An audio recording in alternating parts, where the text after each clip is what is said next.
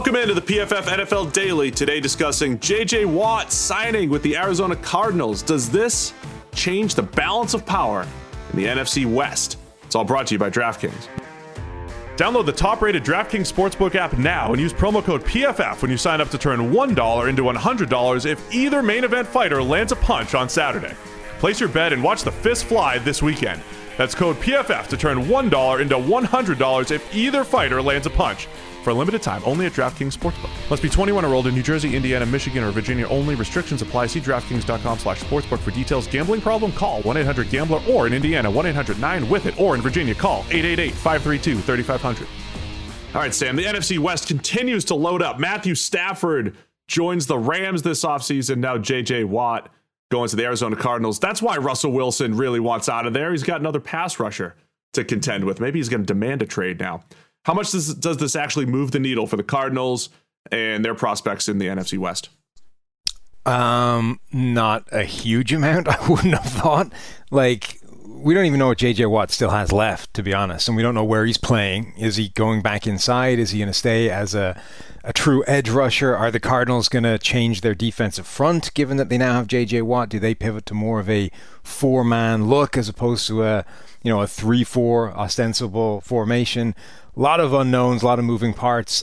The biggest thing, though, for the Cardinals in terms of transporting them from being where they were this year to contenders is another jump from Kyler Murray at quarterback and some development still with the coaching ticket and scheme and Cliff Kingsbury's offense. Kyler Murray did take a step forward last year, but it wasn't a huge one. It wasn't maybe the one that everybody thought he was going to take before the season. So can he take that leap? Can he become, a truly special player, or is he going to plateau? Because that, I think, is going to change whether they're contenders or not. Well, let me just start by the question I posed about JJ, affecting the balance of power in the NFC West. I think I mention this all the time, right? There is a little disconnect between superstar names and the actual impacts they're going to make on the field, right? A JJ Watt caliber player in baseball or basketball or hockey or just another sport is probably going to make a bigger impact individually than he's going to make in football. And sometimes it's tough to rectify those, right? Especially, say, basketball. If a J.J. Watt caliber star, even at this point in his career, went from one team to the other, it is a massive impact, a massive change. Where in football, it's like, all right, that's another good piece defensively. Now, where that good piece does fit in is the fact that Chandler Jones is coming back off of injury. And I like that as a combination. I like the way the Arizona Cardinals were running like six linebackers out there at a time. They were very creative in their defensive fronts. You've talked about J.J. Watt being better on the interior. Now they can play matchups. They can attack the right tackle if they want. They can attack the left guard if they want. J.J. Watt can rush from all those positions. So I do think it adds some really nice flexibility to that defense. As far as making them leapfrog the Seahawks or compete with the Rams, however you want to position that. No, it's just a nice piece, though, for the Cardinals moving forward. They still have more work to do. The bigger piece, the bigger move this offseason is going to be figuring out what to do in that secondary, to me. To your point, Kyler Murray, that development, yes, that's one. 1A is figuring out that secondary, replacing Patrick Peterson and getting better production out of him.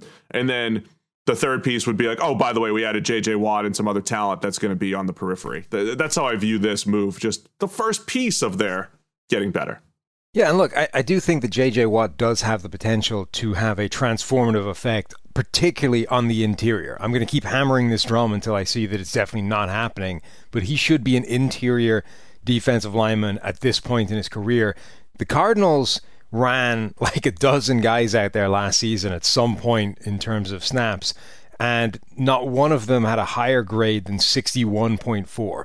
There's just a wall of yellow, orange, and red when you look at PFF Premium Stats 2.0 for the Cardinals interior guys last season. The highest amount of total pressures any of them managed was 19 from Angelo Blackson.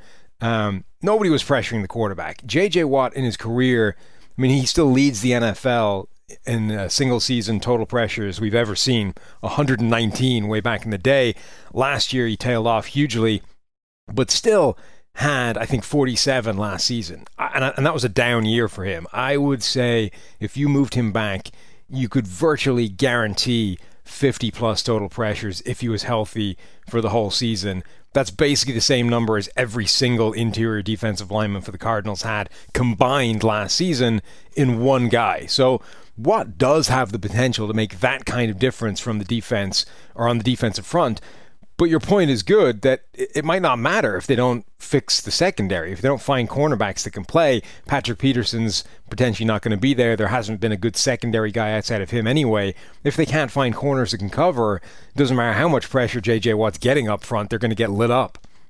Back in episode 48, we broke down JJ Watt, the best teams, the best places, the best fits. We didn't mention the Arizona Cardinals, but we did mention the numbers, the reason why you like him on the defensive interior, a 90.1 pass rush grade over the last 2 years when lined up in between the tackles. That is fourth in the NFL.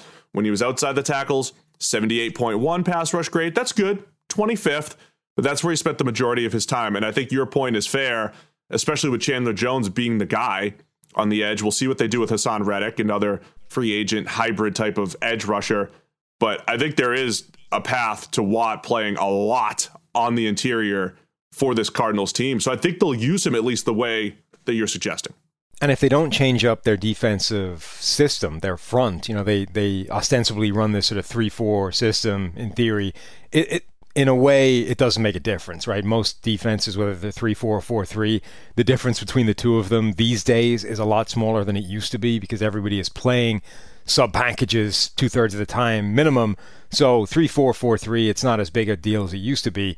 But in theory, his designated position will probably go back to being 3-4 end, interior defensive lineman anyway, right? He's going to move back inside unless they do pivot to a 4-3 system completely and they keep him outside at end. I just think there's too much pointing towards Watt moving back inside as the right move, including where he would be best. So that, I think, is what will end up with him, whether or not Arizona change their defensive front. And then that is where I think you'll get the best J.J. Watt. Now, there's some trickle down here that I want to discuss with the Seattle Seahawks, right? All offseason, that's been the story. Russell Wilson, hey, I'm taking too many hits. And we've blamed Wilson for some of those hits. And you hold the ball too long and all that fun stuff.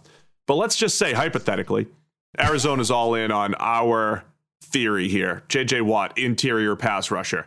That means in the same division, the best two pass rushers of this generation, Aaron Donald and J.J. Watt. Say what you want about where Watt is in his career. He could still play. How important is the Seahawks guard position now, 4 times a year, going up against Donald, going up against J.J. Watt, hypothetically, and Russell Wilson saying, man, I need some protection. Mike Iupati just retired. The Seahawks really need to get better at that position. Yeah, and there isn't. It's not just those guys. You've also got Nick Bosa coming back in the division. You've got Chandler Jones still there. Like, if Russell Wilson has been holding up distress flares about, hey, I'm getting buried here, guys, it's not getting better. They're adding more guys. I looked it up. I think J.J. Watt has only played Seattle once in his career, but he got 9 total pressures in that game, which feels like about Aaron Donald's average rate against the Seahawks. I haven't run those numbers either, but that feels like what he averages against Seattle. So Russell Wilson is going to be going up against the 2 best interior pass rushers of the past decade 4 times in a season, plus the rest of the hell that he has to deal with in terms of those edge rushers. I mean, if he was pissed off before, things did not get easier for Seattle in terms of let's just ignore this problem and hope it goes away. Yeah, absolutely. This division just gets more and more fascinating. I think the Niners, you can't sleep on them. They're still in the mix anytime you have Kyle Shanahan and a half-decent quarterback. But, man, what the other teams are able to do with Kyler and the Cardinals, the Rams going after Stafford, of course, the Seahawks with Russell Wilson. To answer the question, I don't think this shifts the balance of power anywhere. Step in the right direction for the Cardinals, though.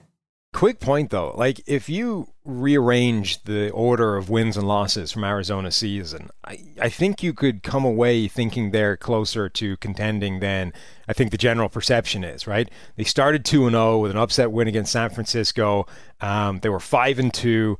Expectations, I think, got set unrealistically high during the season compared with where they were going into the year. And because then they tailed away and it didn't quite match up, everyone's like, well, things are falling apart. That was disappointing. It wasn't good.